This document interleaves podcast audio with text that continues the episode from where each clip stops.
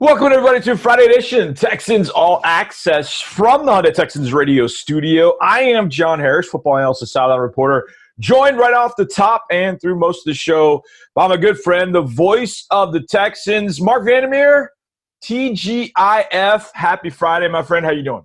Johnny, I'm doing great. It's Friday. It's good, and uh, here we are. At, it's late March, so I feel like when you get into April, the clock really starts ticking. It's four months to go. It reminds me of my first year with the Texans, 2002.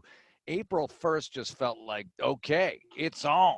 And I know it seems like, wait a minute, Mark. I mean, we just got into the offseason here. But I think in terms of being in this building, when you see free agency, that first wave come to an end, and the draft is just a few weeks away, you really feel the buzz start to build. Yeah this time of year. Then you go into that lull, the desert after the mini camp. I don't know how they're going to handle all that this year, but my point is this: I can feel it. You know, I can feel it coming in the air tonight. You know, I'm not yeah. going to sing the whole Phil Collins okay. song, but uh, you get my drift here. That's yeah. how it is.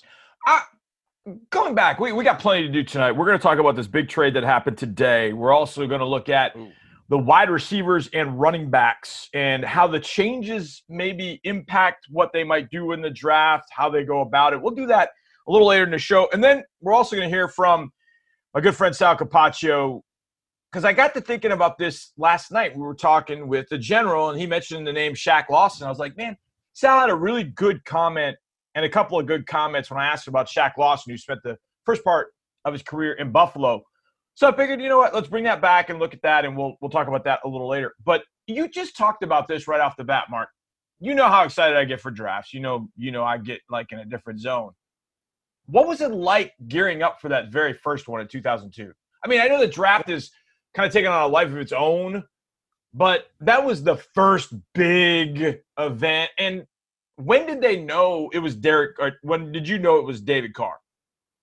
There was a, an assumption it was David Carr. They signed him before the pick was made. Yeah. I can't remember exactly how many days, but it was days. It wasn't the night before like the Mario Williams thing. The next time they would have the number one pick in 2006. They signed David in advance, and you knew it was going to be him.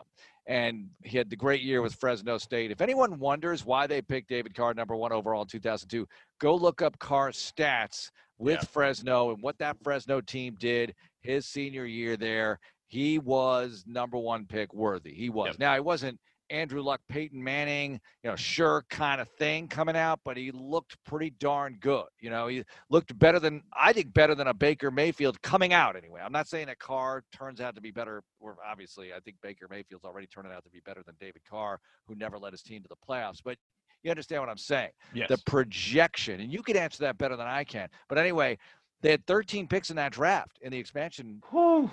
college draft, not the expansion yeah. draft, which took right. place February 18th, 2002. Draft, That was, you know, we knew who they were going to take, and they made it a very nice, suspenseful sort of event at the George R. Brown Convention Center. The other thing, Johnny, is that first draft party took place at the Astrodome. It was inside oh, wow. the Astrodome, the first Texans draft party, because NRG Stadium wasn't available yet. Uh-huh. So it, it was under construction still that was a really unique time in team history. And I think the Texans' early failures or shortcomings are due to not drafting quite as well as they could have with the first couple of drafts. They hit it right with Andre Johnson, obviously. They hit it right with Chester Pitts, Jabar Gaffney. There were some other players. I think Fred Weary was a good pick, but they got a lot of picks wrong. And when you have 13 picks in one draft, can you imagine having 13 picks in one draft? You're picking twice per round, uh, except the first round. And I think that it, it cost them to not draft as well as they wanted. They started five, six rookies on offense uh, yeah. in 2002. They couldn't move the ball well at all. It was terrible on that side of the football. And a lot of injuries and other issues went into that. We've talked about Tony Boselli and Ryan Young a lot not being available for them. But uh, it was a fun time. And, and I'll never forget gearing up for that first Texans draft and first offseason that I lived through and the whole fan base lived through. It was an exciting time. You know, two of the greatest players in NFL history ended up being Texans, and it's always kind of weird. Tony Boselli and Ed Reed. Uh, it just very, very, very strange. And by the way, if you go check out In the Lab podcast, Drew and I finished our ultimate draft, and Tony Boselli and Ed Reed both on John Harris's team. So yes, we could pick. But wait a minute. Wait yeah. a minute. Yeah. So you get to have their performance as non-Texans, yes, not as Texans. Because because we drafted one player from each franchise, which got to be really really difficult. I'm telling you, if we had thrown uh, you know a few more people in, you, DP, etc., it would have gotten dicey, especially for certain teams. Because mm-hmm. who do you now with the Texans? You, know, you could go a number of different ways. You have a few guys you could pick from but if you're the Jags, you go Boselli, and then where do you go? Fred Taylor. Brackens. Yeah, I mean, you're going really deep though. But I mean, Drew ended up going with Jalen Ramsey, which you know it's our rules. He, it was a good pick. You know, he was a he was a Pro Bowler in Jacksonville, so all right, got to got to go with it. But yeah, I picked Ravens. That was the player I picked from the Ravens. Uh, was Ed Reed. It was a really challenging process because you had to think about what teams have players with multiple like multiple options and then you got to try and fill out your roster. So you got to try and fill out an offensive line and then you got to pick one guy from each team. So it it was not it was not the easiest thing in the world and it was but it was it was really fun to do. I want to throw this out there i want to do it for current teams. I think that would be kind of fun too do it for the current nfl teams taking a guy from each team maybe we'll maybe we'll start that. Maybe you and I'll start that, or me, you, and Drew will start that, and DP as well, and do that for the NFL. That could get kind of fun um, and crazy, and we would probably need a whole lot more than four shows, but uh, that remains to be seen.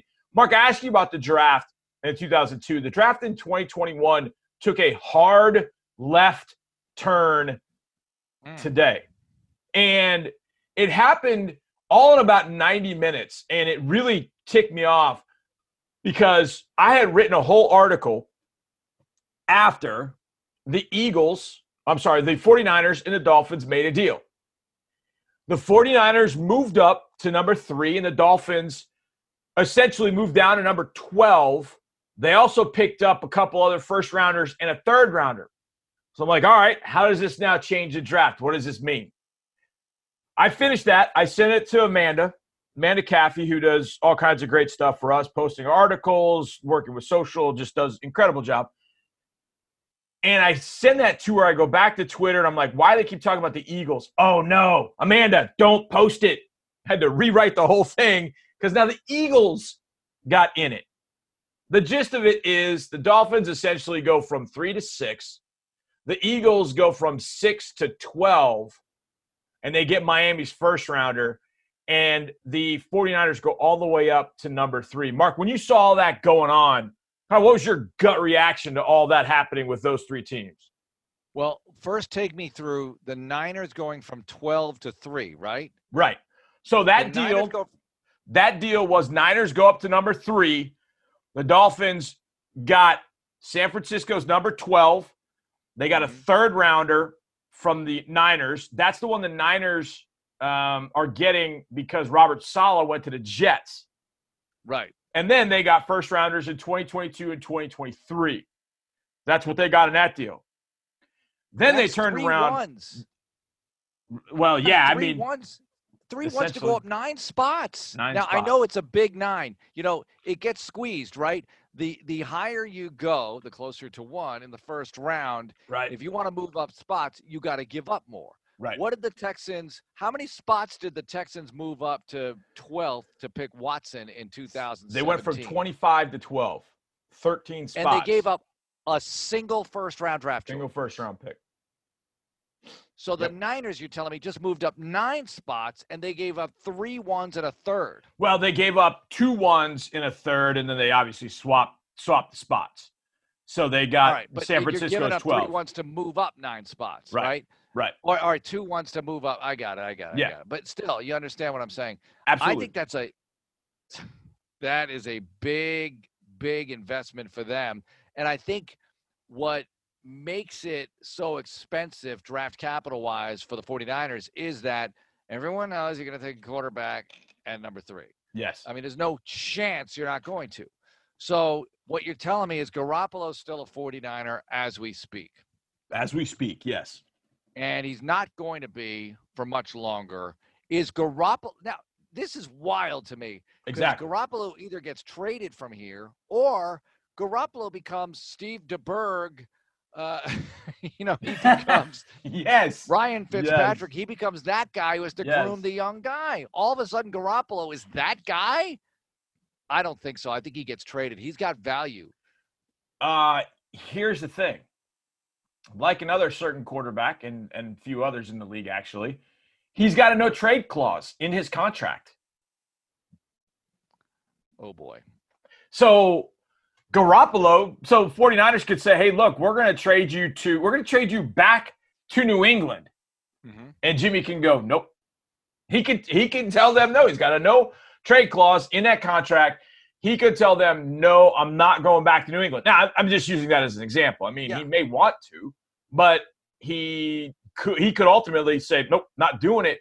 That no trade clause can make this very interesting. So the other side of it is, all right, do you play this out and say, okay, at number three, we're prop we're pro- we're not getting Trevor Lawrence, and more than likely we're not getting Zach Wilson. But we have the next quarterback pretty close to those two guys, and we have two or three that are kind of in that ballpark. So we know we're going to get one of them at number three. The question becomes: A, let's say it's Trey Lance. He hasn't played football since 2019, basically. He played one game this past fall. That's it. So, do you take a guy like Trey Lance, who's got all kinds of potential, let him sit for one year behind Garoppolo, let Garoppolo's contract run out, he's done. Trey Lance steps in after a year, and you've got kind of like a Patrick Mahomes succession plan in San Francisco. But are are you giving up too much for Lance? Are you giving up way too much to make that acquisition? You could have gotten him at 12 maybe. Nah, maybe. But you're but you're not you know, listen. If you're looking at this, you're looking at the draft, you're going, "Okay, yeah, these teams in front of me and I need a quarterback. You know, Dallas doesn't need a quarterback. Okay, we get that. But Denver absolutely needs a quarterback. You've got um, Atlanta may not need one, but New England might trade up and want one. So, you know, Carolina wants one at, at number eight. So you know two are going to be off the board. One and two. Yeah. They're they're off the board. So at number three, you ensure yourself you're getting one. At number 12, you so this is the part of this that really kind of kind of I don't want to say blew me away, because again, nothing surprises me. I don't think Mac Jones is worthy of the number three pick, but I saw multiple people that you and I both respect on this thing we call the Twitter saying, hey, look, this could be for Trey Lance or Mac Jones. That's overthinking it. I'm sorry. Uh, listen, I they know more than I do, but Johnny, you got Jimmy Garoppolo in mm-hmm. your stable. He yeah. has trouble staying healthy. Right. But you're going to tell me that Mac Jones is going to be better than Jimmy Garoppolo when Jimmy's healthy? Maybe, maybe he is, but I got a hard time believing that. And I know Garoppolo was a second round pick, and you know no one expected. Well, I think a few people did expect him to be pretty good. Uh, so clearly, you know, you drafted him in the second round. I kind of wish at the time the Texans grabbed him top of the second round in 2014, but it is what it is. It's fascinating, and we talk. You know, we talk about this every night. The yep. uncertainty at the quarterback position. Yep. So give up a lot to move up to three. You know, moving up to two would be really cool for them for their needs for anybody who wants a quarterback because then the default it's uh, you know if you don't get Lawrence, you get Wilson. And if you right. like Fields better, you take him. Or maybe Lance, you like him better. Right. I don't know. But you have much more choice. At number three, it starts to get a little bit limited. And then you feel like you're overpaying if it's I don't know. You, do you think Fields is not the top three is not in the top three anymore in people's minds? I don't think so. I, I had him fourth uh, of the quarterbacks, even behind Trey Lance. Now, Justin Fields has not had his pro day, and each one of these quarterbacks, when they've had a pro day, it has been the the the response to it has been, whoa, okay, oh, this, whoa, shut it down. That guy was so good. I mean, you know, there's a scout today that texted Dane Brugler was like, draft starts at three, Wilson's going number two. I mean, look, Justin Fields can get back in this with a really a really good pro day. His film wasn't great in 2020. He only played six games or seven games, I think. He got hurt right. in the one in the Sugar Bowl. Uh, he was not outstanding in 2020. He was good. He was great in that Sugar Bowl win. So Gil Brandt tweeted out and said he's talked to scouts that have him as high as five. and as low as round four. Round four. What? I'm like, what? All over the place. And I, am like, wow, I, I don't I don't see that at all. I think Mac Jones ends up being a very interesting wild card in this whole thing. Because if they move up for Mac Jones, by the way, Mac's not a statue. He's not the, you know, he's not the, um, you know, he's not the Justin Fields or Trey Lance of this group. But ran a four seven eight in his, in his forty the other day. That's that's enough. That's enough. Oh yeah. So he's he's going to be fine. But Mark, what really, the first thing that that triggered to me was, okay, you know that, you know the Jags are going Lawrence at one. And number two, the Jets are there. The Jets sent Joe Douglas, GM, Robert Saleh, the head coach, and offense coordinator, uh, Lil LaFleur. They all went there. And they went to go watch Zach Wilson. Apparently, Zach Wilson was awesome. And you had a feeling he was going number two, anyways. So now the Niners make this deal to go up to three. You don't move up nine spots to give up that much to go for some other position. No. So that's a quarterback at three. Yep. The Falcons sit at number four. The Falcons are sitting at four, and they just restructured Matt Ryan so his contract's a little bit, from a cap hit perspective, a little bit better. Now, they could use a quarterback at some point, and maybe they want to get him now, maybe later. But the way that they've worked things with Matt Ryan, he's still got a couple good years left. They're sitting at four. They can field every trade offer yep. imaginable for someone to come up and get. Maybe it is Mac Jones they like, or come on up and get Justin Fields at number four. I'm pretty sure quarterbacks, this move today to me signaled what I thought when I did my mock draft. Quarterbacks are going one, two, three, four in this thing. And maybe, depending on how much people love Mac Jones, maybe one, two, three, four, five in this draft, which is crazy. So it's never happened top four, right? It's happened top three twice. The Plunkett, Manning, Pastorini, Pastorini. year, yes. Mm-hmm. Yeah, and all three turned out to be pretty good quarterbacks. Now Plunkett, not with the team that drafted him, but he won right. two Super Bowls. I asked McClain once, should Plunkett be in the Hall of Fame? No way, no way in the Hall of Fame. Now you look at the career numbers; it's not there, and you know he yeah. lost his job like two or three times. But for some reason, in Super Bowls with the Raiders, he was money and you got to give him credit for that. I mean, he yeah. won that one over the Redskins, uh, the Washington football team, as we call them now. Yes. Uh, in '84, that was sensational. Was it '84? It was '83 season. 83 season 84 like january 84 yes yeah 83 season because it was uh yeah the the Washington football team was in back to back, and they won one over the Dolphins. They lost to one to, to, the one to the Raiders, and then the Dolphins were back in the next year with Marino losing to Joe Montana. Yes. Uh, but Pastorini works out pretty well. And then the other one was Akili Smith was one of the guys. One of 99. the guys. 99. It was um it was Tim Couch, Donovan McNabb, and Akili Smith. Jeez. Well, one out of three ain't bad. I mean, my gosh. yeah, McNabb is yeah. the only one who works out there, eh, which again goes back to the point of the uncertainty of the whole thing.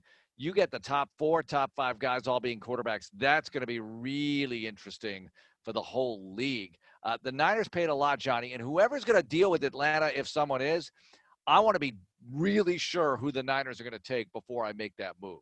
Yeah. And especially now that the, the currency is out there. And I know that we can break out draft charts and the, the value of picks and everything, but man, oh man, you get two ones to move up plus the third, nine spots, takes it. Mm, it's interesting. And how about the Dolphins ending up with a bazillion picks when it's all said and done? I can't even. I mean, I can't, I can't, I can't even. I mean, just the the the chess that Chris Grier has played, he and Brian Flores, and what they've been able to do, and and you know the funny thing is, the year that they were quote unquote tanking for Tua, Mm-hmm. You could see them getting better. Like if I would have been a fan of the Dolphins, I'd have been like, look, I okay, this this season's not it's not great. We're getting kicked in the teeth.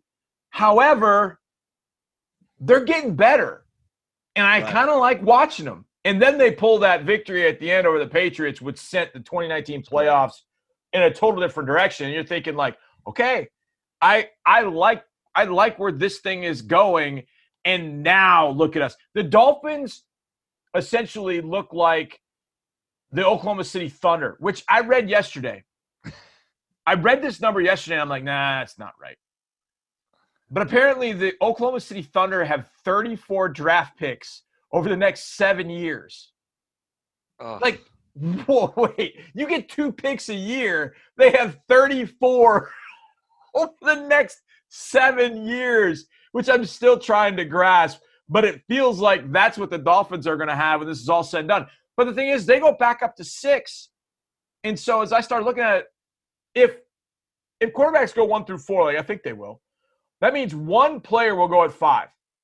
Now, the player I have going to the Bengals is Kyle Pitts, the tight end slash receiver from Florida. That means the Dolphins will have moved oh. down, pulled in an extra pick in 2022, a third rounder in 2021, and they will have their pick of every wide receiver, every offensive lineman, and every defensive player in the draft at number six.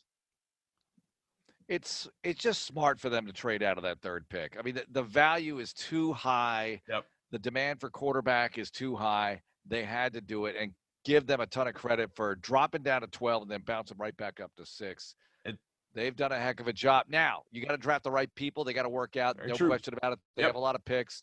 Uh, you know, I was reading what they spun the Laremy deal into ultimately, and I don't even want to get into that right now uh, as far as what they were able to spin it for. But you you look at the amount of picks, you look at all those ones, and you start saying, well, I want to see what they do with those. Yes. You know, because if you flame out, if you bust out on those ones, you know, great job getting those ones, but yep. you got to get guys who can play. So let's see if they can pull it off. And that's a great point, Mark, because a few years ago, when the Rams and the Washington football team made the RG3 deal, the Redskins gave up a ton. The Rams never capitalized. The Rams busted on too many of those picks, and they weren't really able to capitalize. Now, Washington didn't either because RG3 got hurt and never able to get back to his rookie year form. But you're absolutely right. If Miami doesn't capitalize on uh, these picks, I mean, that's on them. They, it feels like they're moving in the right direction, but – now they got to nail those things. if they didn't nail those things, and Tua is that guy, oh, oh, brother, hang on. All right, Mark, we're going to talk a little running backs. We'll stick with the running backs. We talked to the general last night and I asked him about Phil Lindsay. He had some interesting things to say. How does that impact the running back position? talk about that next right here at Texans All Access. Welcome to Texans All Access. We are brought to you in part by Daikin. Hey, Texans fans, get a home field advantage this summer with Daikin Air Intelligence tips you can use to beat the heat in your home. Learn how to lower your energy costs, reclaim your outdoor space, and breathe easier by improving your indoor air quality. It's all part of Daikin's Air Intelligence, and you can learn all about it by visiting DaikinLovesHouston.com. As one of Houston's largest employers, Daikin is doing big things for your fellow Texans. Check out their outstanding limited warranties and financing options at your local dealer today. Now back to the show. Welcome back to a Friday edition of Texans All Access. I am your host, John Harris, alongside the voice of the Texans, Marc Vandermeer. Mark, one thing is I was driving home last night and I was kind of thinking to myself about our conversation with the General John McClain, and I asked him about Phillip Lindsay. And he talked about some of the people he had talked to in Denver and if he could stay healthy, essentially what they told him was if he could stay healthy, you've got something extraordinary on your hands. He will be that number one guy. I, I don't know what you took out of that, but that kept kind of like reverberating in my mind as I was driving home. Do you think that's the case? How do you look at this running back position now with what's there, with Phillip Lindsay being added to the group? And do you think it keeps them out of the rookie running back operation through the draft this year? I don't think it does. I think somehow a rookie ends up here. It doesn't have to be a highly drafted. Look, you can't get a highly drafted rookie the Correct. way things are set up right now. Your first pick right. is in the third round, but I doubt they're picking a running back that high relative to what they have. Maybe somebody in the later rounds, undrafted free agents. You know they're going to bring people in here, Johnny. And the way McClain was talking with us last night, it's almost he.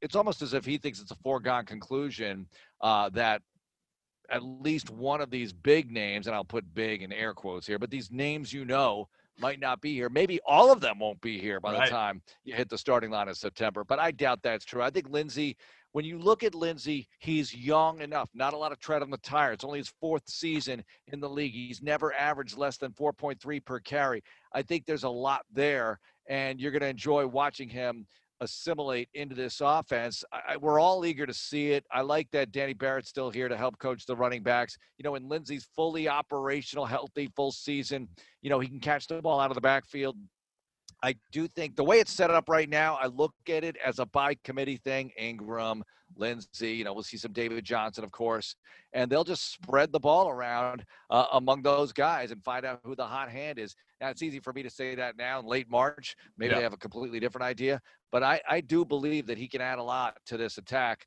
and needs to. You know, they have to run the ball better, and I like that they have – again, competition, options. The line's going to be different in the interior. It's got to be better at run blocking. The backs have to do a better job. The whole thing has to work better. And they're making the moves to help along that in that direction. You know, it's not like you can go out and sign, all right, we got John Hannah, Dwight Stephenson, you know, like they can't get those guys in free agency. And yeah. Those guys are long past their prime, by the way. And Dwight Stephenson no longer with us, right? Did he did he did he buy no, I, the farm? Did Dwight Stevens? Uh, why no, is that in my mind, Johnny? I think he's. I think he's I still know. with now, us. looking up right now. I think he's still with us. Continue with your right point. Continue with your point. Continue oh, with your point.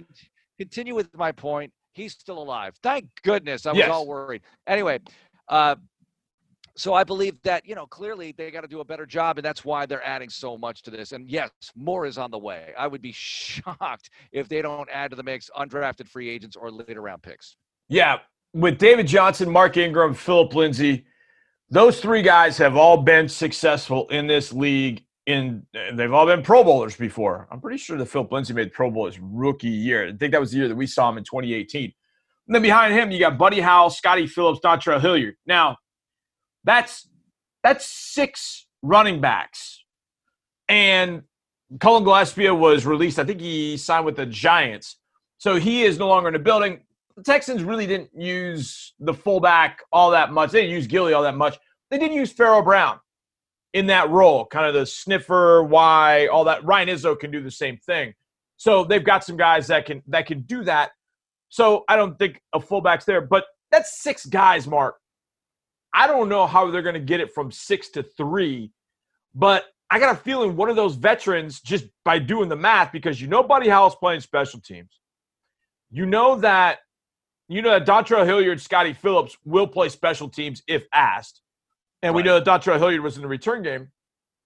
But David Johnson, Mark Ingram, Phil Lindsay, neither one of those guys is going to play special mm. teams. Mm. So I would imagine you can't have all three mm. make it, I would I, I, I would guess. Maybe You're I'm wrong. on my parade. I don't want to because actually I like all three. I like how all three go together. And I liked last year the, the idea, the theory of David Johnson, Duke Johnson to me was much better than the reality of those two because I felt like, yeah, you know, they had similar skills. I felt like you could get them both on the field at the same time and that, and that just really it, it never it never worked. They didn't use David that much as a wide receiver until later in the year.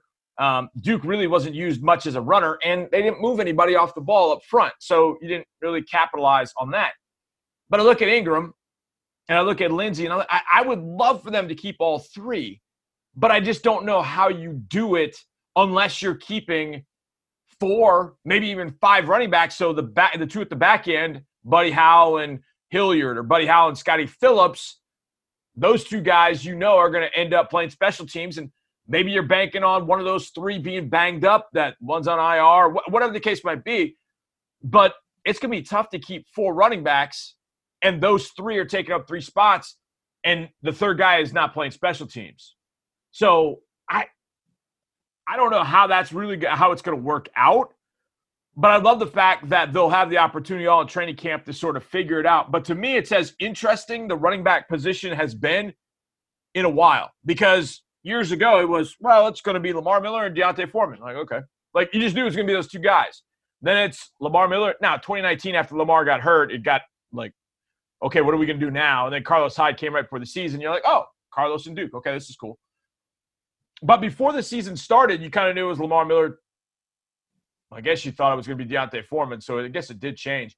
But or going Alfred in blue or Alfred Blue, or Al- you go back to that. You know, you knew. You know, Alfred had some solid games for this team. Let's give him some mm, credit. Yeah. You, know, you think about no Cleveland doubt. in 2014 and having over a buck in that game, and a good game against Cincinnati in 2016, and you know he could do that for you on occasion.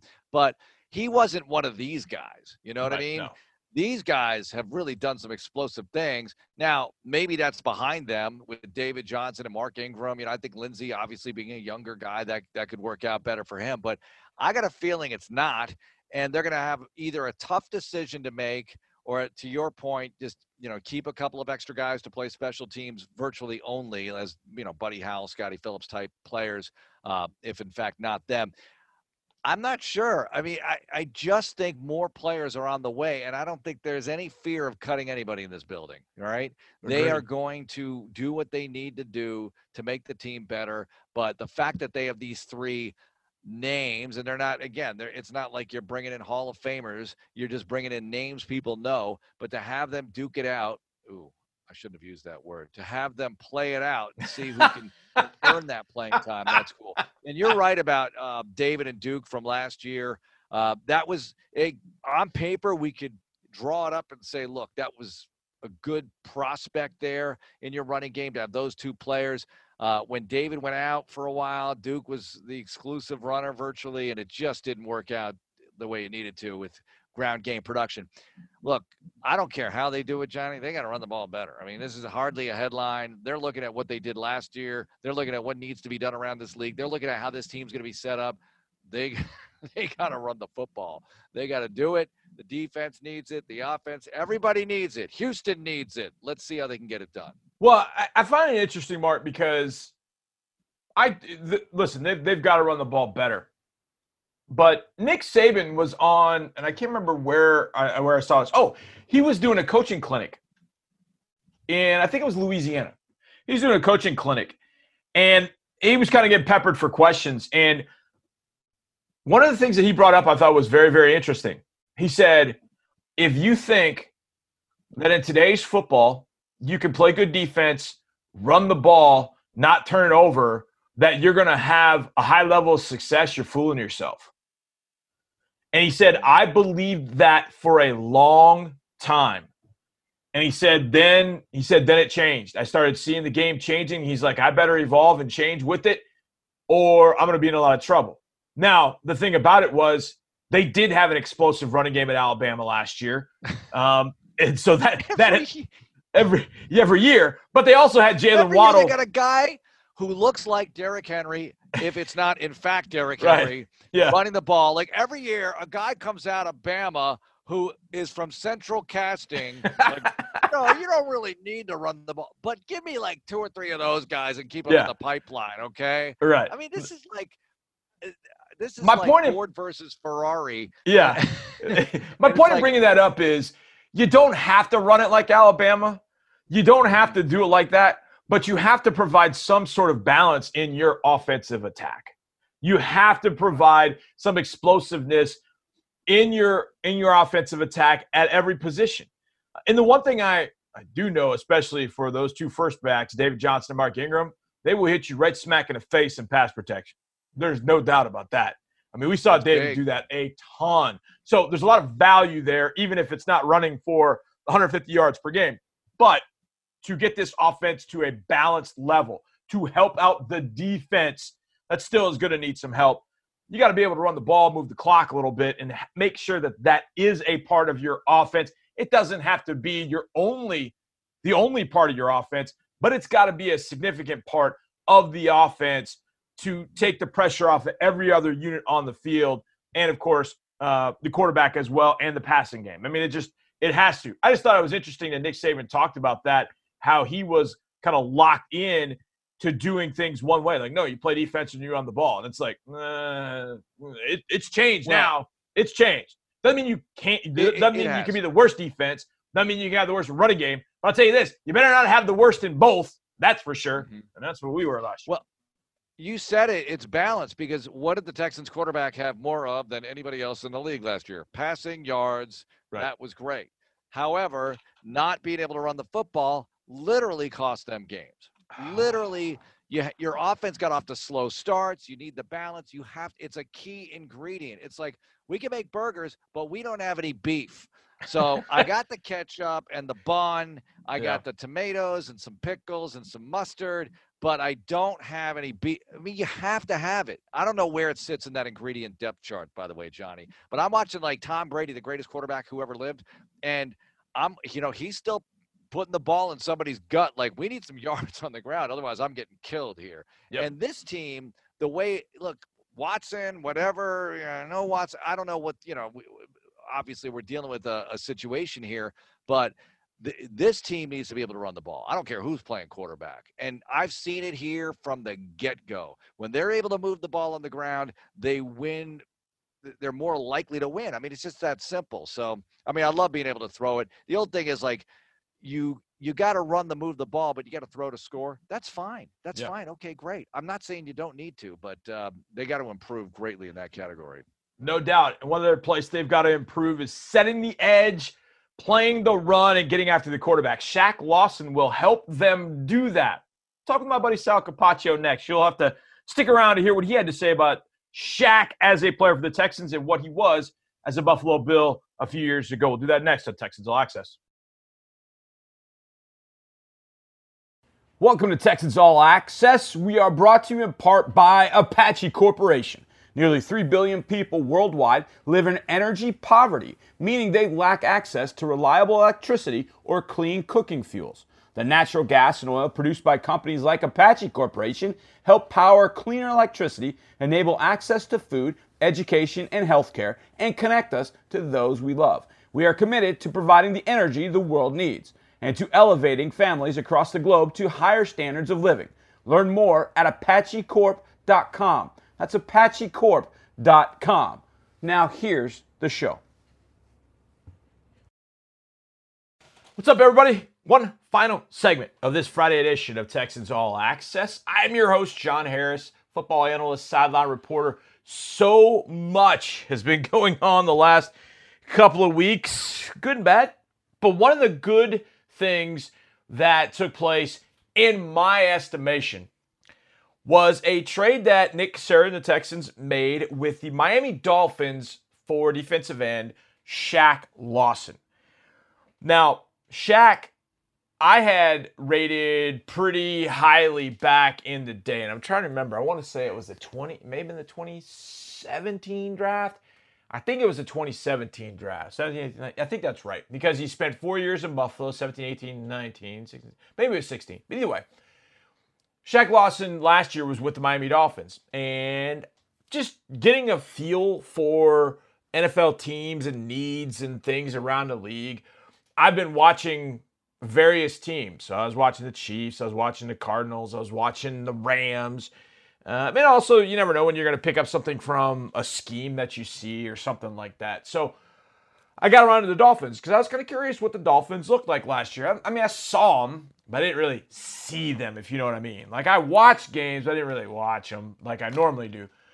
So I was watching Dolphins against the Rams. I think it was Dolphins Chiefs. And I was like, man, Miami's standing out. And this is where things start to kind of blur together because – like, man, number 90, oh, that's Emmanuel Ogbah. Oh, yeah, that makes sense. Ogbah. Wait, wait, wait. No, no. Ogbah went, oh, okay, wait, wait, who's 90? I see it's Shaq Lawson. I was like, oh, man, Shaq's playing pretty well. Then I hear that the Texans have made a deal with the Dolphins in which Shaq is coming to Houston. I'm like, man, that is good stuff. Shortly after that deal was announced on Twitter, not official, but just announced, put out there, hey, the Texans are trading for Shaq Lawson.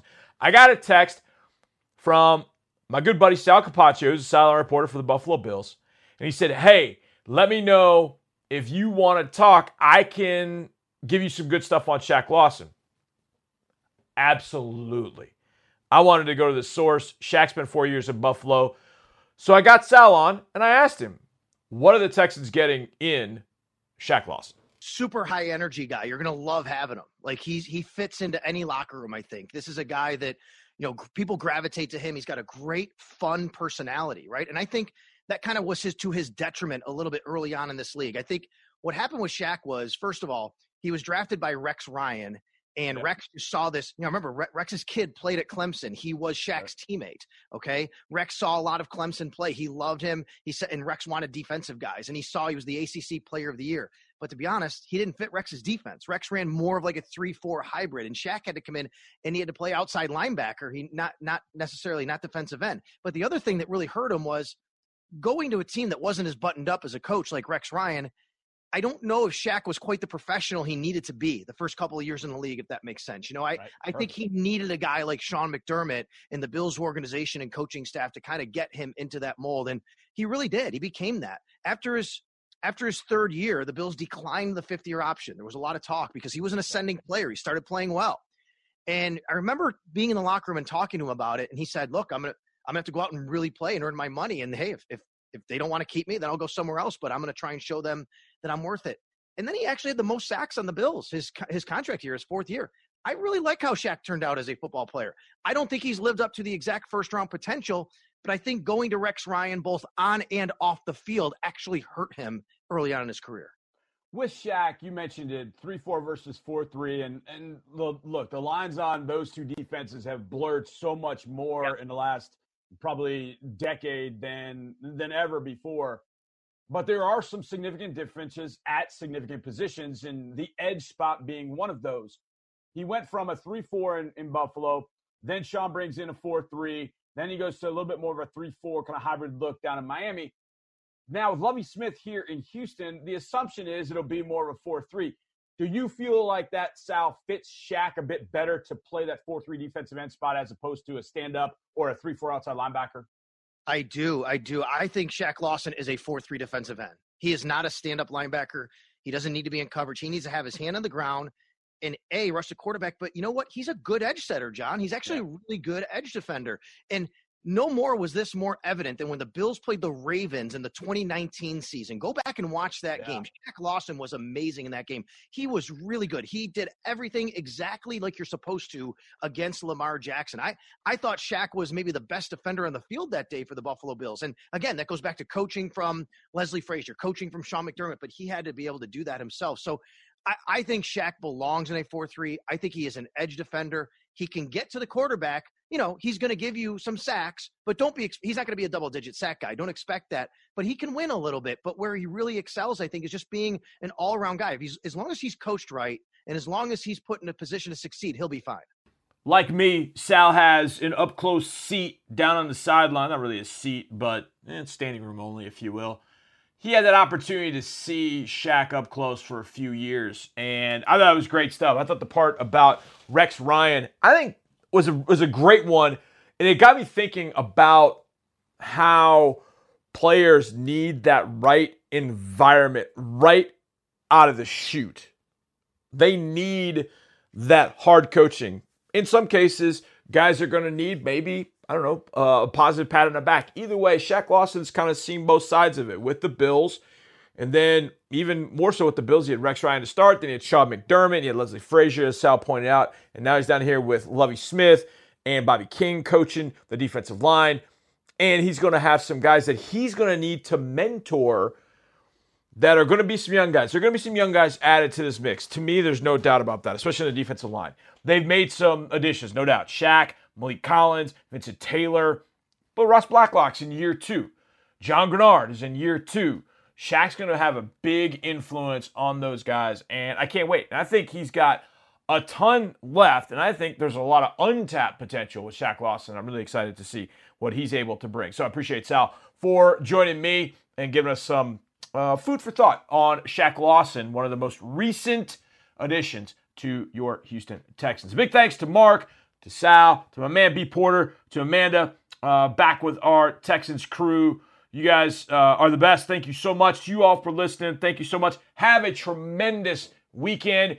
Go Cougs. Let's get to the Final Four. Let's do something great for the city of Houston. We'll see you on Monday, everybody, and recap it all right here on Texans All Access. And as always, go Texans.